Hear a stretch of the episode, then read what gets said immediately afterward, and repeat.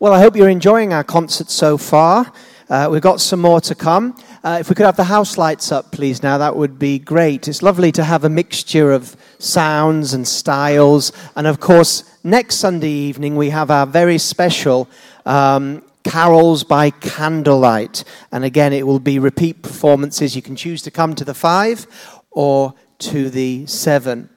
Well, if you have your Bibles with you, you might want to turn to Matthew chapter 2. If you don't, that's fine. I'm going to read from it anyway. Matthew chapter 2.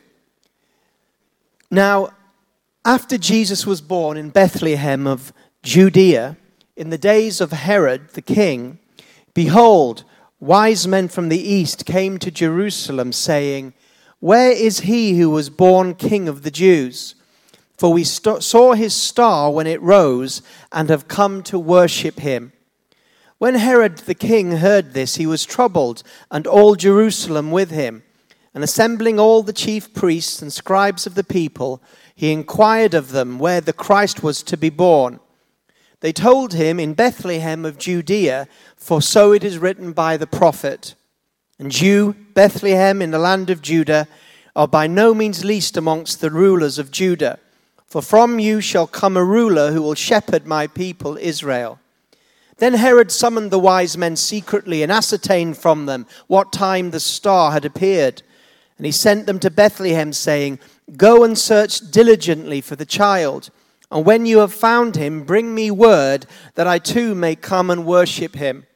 After listening to the king, they went on their way, and behold, the star that they had seen when it rose went before them until it came to rest over the place where the child was. When they saw the star, they rejoiced exceedingly with great joy. And going into the house, they saw the child with Mary, his mother, and they fell down and worshipped him. Then, opening their treasures, they offered him gifts gold, frankincense, and myrrh. And being warned in a dream not to return to Herod, they departed to their own country by another way. Now, when they had departed, behold, an angel of the Lord appeared to Joseph in a dream and said, Rise, take the child and his mother, and flee to Egypt, and remain there until I tell you. For Herod is about to search for the child to destroy him. And he rose and took the child and his mother by night and departed to Egypt, and remained there until the death of Herod. This was to fulfill what the Lord had spoken by the prophet Out of Egypt I called my son. Now, here in Matthew chapter 1 and Matthew chapter 2, we have the introduction and the credentials of who Jesus is. won't go through Matthew chapter 1, but at the beginning of Matthew's gospel, he says, The book of the genealogy of Jesus Christ the son of David and the son of Abraham. And then we get a whole historical genealogy tracing Jesus' line right back, not only through David, but also to Abraham, showing him to be the Son of God and the Messiah. Later on in chapter 2, Matthew is also establishing the fact that Jesus was born of a virgin. We know that the Lord appeared to Joseph in verse 20 and said, Joseph, son of David, do not fear to take Mary as your wife, for that which is conceived in her is from the Holy Spirit. She will bear a son, and you shall call his name Jesus, for he will save his people from their sins. All this took place to fulfill what the Lord had spoken by the prophet Behold, the virgin shall conceive and bear a son, and they shall call him Emmanuel. And so in the chapter 1, we see Jesus' line. He's got the credentials of the Messiah, the King, son of David, son of Abraham. But also we see that it's established that Mary gave birth as a virgin. And not only that, that therefore Jesus had no earthly father. It was a miracle of conception by the power of the Holy Spirit. Then we come to chapter 2, where I've read the large portion of that. And chapter 2 is interesting because it looks at four prophecies that have been fulfilled to establish the fact that Jesus is the Son of God. And these four prophecies are linked to four locations. So the first one is in verse 9, and it's Bethlehem. You in Bethlehem, the land of Judah, shall come forth a ruler who will shepherd Israel. The second one that I'm going to focus on tonight is Out of Egypt I called my son. when Jesus and his parents went into Egypt to hide from Herod, and then at the end of the period when it was safe, an angel called them back. The third, which I didn't read, was a voice heard in Ramah, weeping and loud lamentations, Rachel weeping for her children, talking about the time when Herod tried to destroy all the two to three year old boys in Bethlehem and the vicinity, hoping to cut down this Messiah. And then the final prophecy fulfilled, the fourth one, is linked also to a location, Nazareth. In verse 23, and he went and lived in a city called Nazareth, so that what was spoken by the prophets might be fulfilled, that he would be called a Nazarene. Now, those of us that are used to Christmases and have had Christmas carol services will recognize those prophecies in Matthew 2. We'll be reading some of them next week.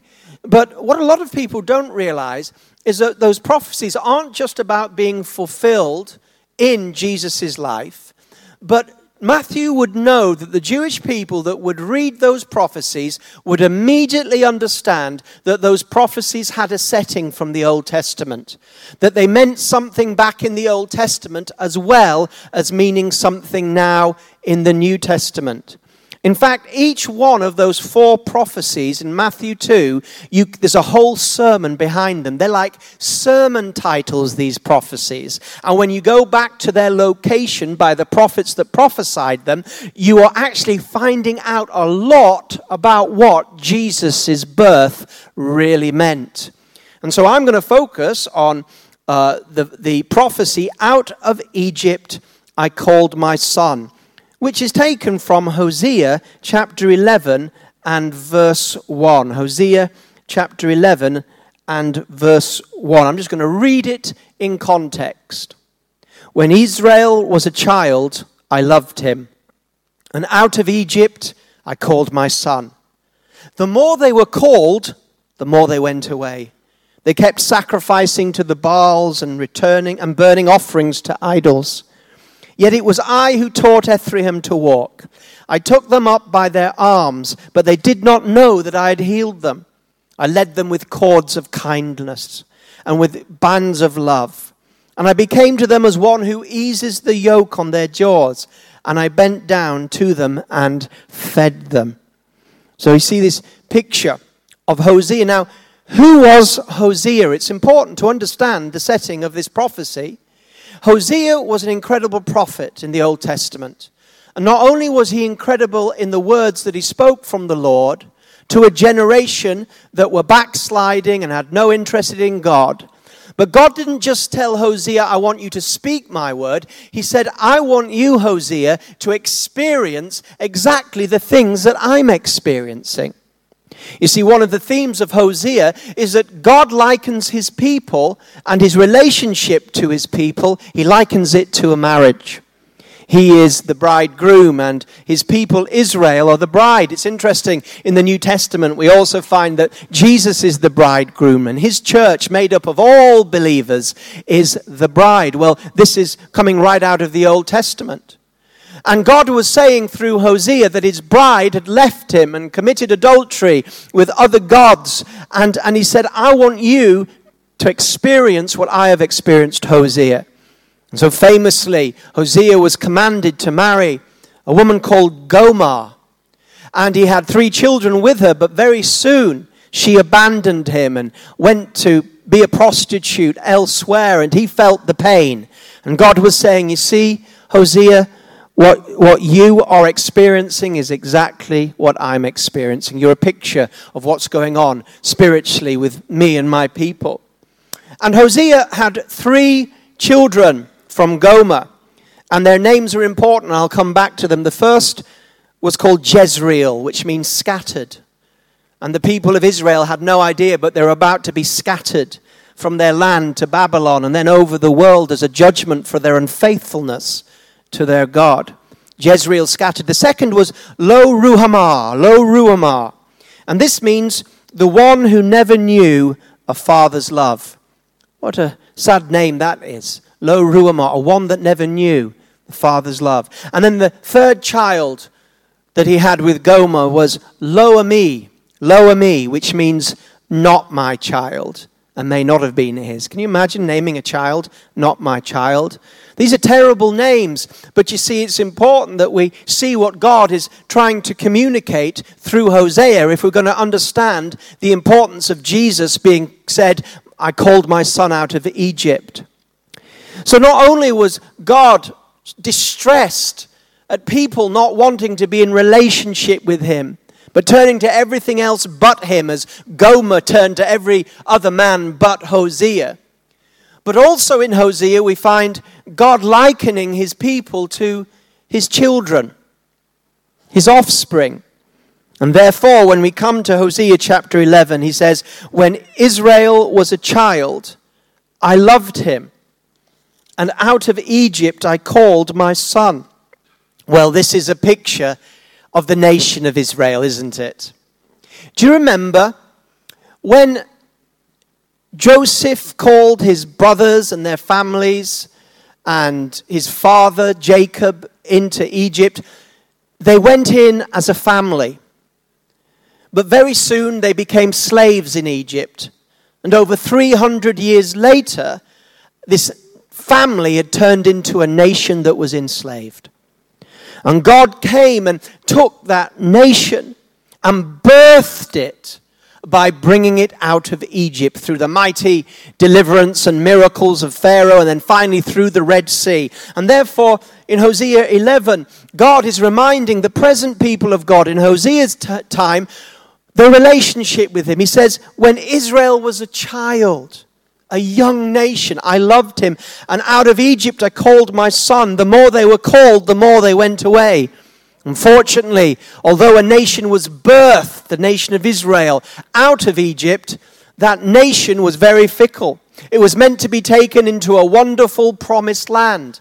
But if you know the story, they refused to believe or trust God as a nation, and for 40 years they wandered in the wilderness. Now, what is this to do with that verse that we read in Matthew chapter 2? Well, it's this. It was so amazing that Jesus would end, back, end up back in Egypt. I mean, think about it. We read the earlier, prophecy in Matthew chapter 2 saying that he would be a shepherd to his people, Israel. So, how strange it must have been for Joseph and Mary to be told by an angel, You're going to Egypt. Going to Egypt? I thought the whole point was generations and generations ago we were delivered from Egypt.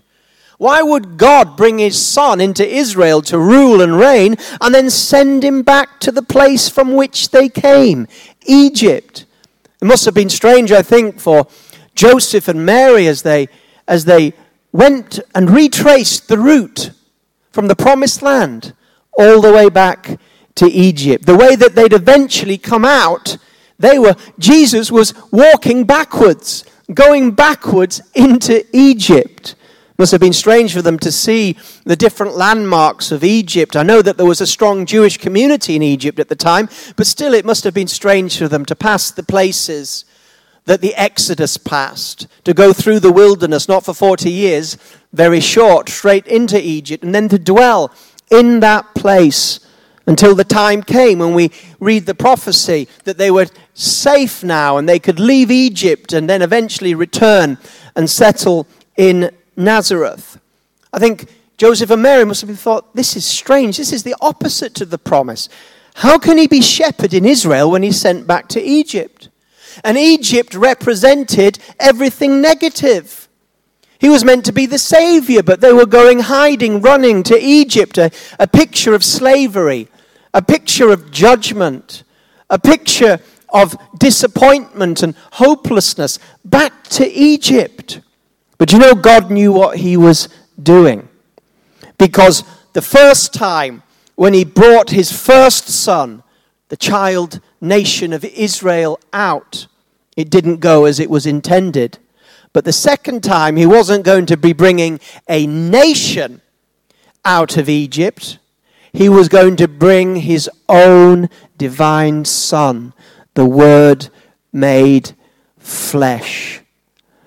And when Jesus came out of Egypt and back into Israel. God was saying, When Israel was a child, I loved him, and out of Egypt I called my son. The more they were called, the more they went away. But now God is calling out his son, who will be the savior of Israel from Egypt. But he came out in a different way, and his family came out in a different way. Instead of that generation coming out and being unfaithful, disobedient, and unbelieving, that's the story of the first Israel nation that came out of Egypt. Instead of that, out came a family, not a nation. A family came out of Egypt. Three. Three Jewish people Joseph, Mary, and the Son of God. And this time they came out in obedience in faithfulness and trust, not like the people of Hosea's time, who is prophesying to, and not like the people of the Exodus time. Joseph had already proved his faithfulness to God when God said, No, trust me, Joseph, don't divorce Mary. She is with child of the Holy Spirit. And he said, I believe you, I trust you, I'll obey you, or do what you tell me to do. And they did what he told them to do. They didn't wander around in any wilderness of unbelief. They obeyed the Lord. They trusted the Lord. Mary, you know the story well. When she was told about what God's will was, she says, I don't understand it, but may it be to me as you have spoken it. And so these trusting couple with their young son come out of Egypt, just trusting the Lord. And out of that trust and obedience, God was going to save his children, his nation, Israel. And not only Israel was going to be saved, but this was going to be the Savior of the world. God, out of this small family coming out of Egypt, it was going to happen right this time. First of all, it was his son Israel, the fledgling nation that did nothing but disobey him. Now he was bringing out of Egypt a family and out of this family would become a new family, the family of God, a new nation, a nation of believers, not just from Israel, but from every tribe and tongue and nation of the world. What an amazing thing that God was saying. And of course, this son, this son, the Matthew 2 son that came out of Egypt, he was obedient. He took his journey to the cross and he believed God and trusted God there in the Garden of Gethsemane. He said, If there's any way, Father, that I can be relieved of this cup, if there's any way, and what was that cup he was talking about? He was talking about taking and drinking the wrath of God against all the sins of the world. For all of us have fallen short of the glory of God. All of us have a sin issue. No one can approach God because God is holy and we are fallen. But Jesus, the perfect Lamb of God, he not only could approach God, but he was prepared to drink our judgment down by being crucified. But he was a human being as well as God, and that's why he said, Is there any way, Father? But then he also said this, But not my will, but yours be done. I called my son out of Egypt and this time it worked. And this time it was not just a nation born in disobedience, but it was a son that was going to give all nations the opportunity to come to God. And so, as we go back to that prophecy in Luke chapter 2, and as I come to a close and we move to the next part of our evening, we realize that that prophecy, and we could do the same with the other prophecies, was not just some simple, oh yes, he came out of Egypt. Ah, Hosea, that reminds us, 11, I called my son out of Egypt. It was, it's so much richer than that. It's speaking about deliverance. It's speaking about freedom. It's speaking about God's love for us, like a bridegroom for his bride. God's love for us, for children of God. And I don't know where you are tonight, but perhaps some of you are still in Egypt. You say, Egypt? We're in Notting Hill Gate. I'm talking about everything that Egypt represented. Perhaps you're still in the slavery of sin. Have you ever asked God to forgive your sins because of Jesus? If you've never asked that out of your heart, then you are still sin dominated, and should you die, you'll face judgment. But you're only one prayer away from eternal salvation. Perhaps you've been in Egypt and you don't have a Pharaoh over you, but you've got the enemy. You've got addictions. You've got problems that are enslaving you. You're far from God. Maybe you're like Gomer to God tonight. You've gone after everything the world offers except the God who made the world, and He's offering you salvation tonight. Maybe it's time for you tonight to say, I, I want to be a child. God called His son out of Egypt so that He could have many sons and daughters. That was the plan. This is what the prophecy meant, rich in meaning and illustration. So I'm going to ask you to bow your heads right now. We're going to pray before we move on. And this is an opportunity for you to get right with God. That prophecy was once spoken to the people of Hosea. Then it was spoken again about Jesus.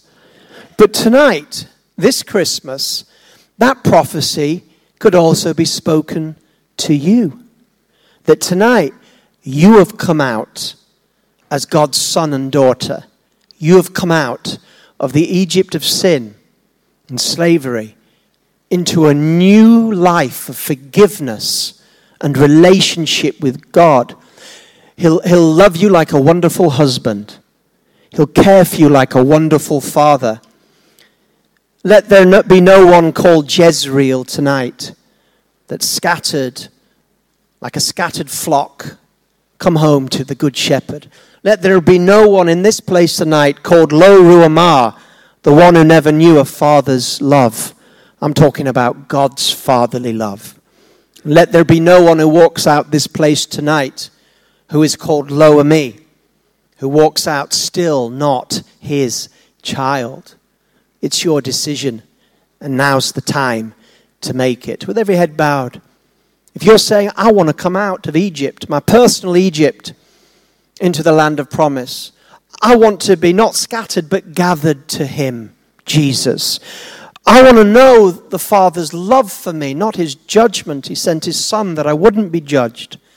I, I want to know what it is to be a child of God, to call Him Abba, Father, to have freedom to access His presence and to walk with Him and journey with Him for the rest of my life. If that's you tonight, if you've never called on the Lord, to forgive you and save you.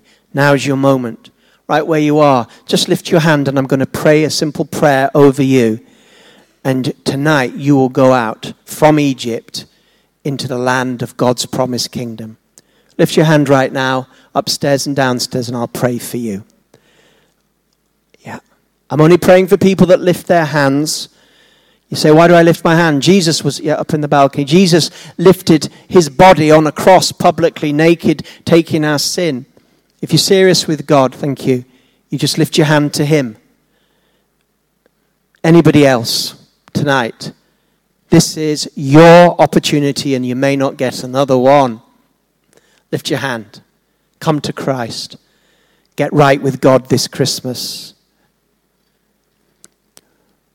Father, we pray for those that have responded.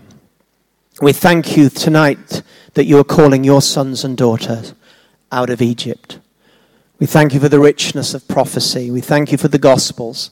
And we thank you that at Christmas time, we're praising you because it was the little baby that was born, the Son of God, that would make the way on the cross for all mankind, whoever believes, to be saved and reconciled with a God that earnestly loves them.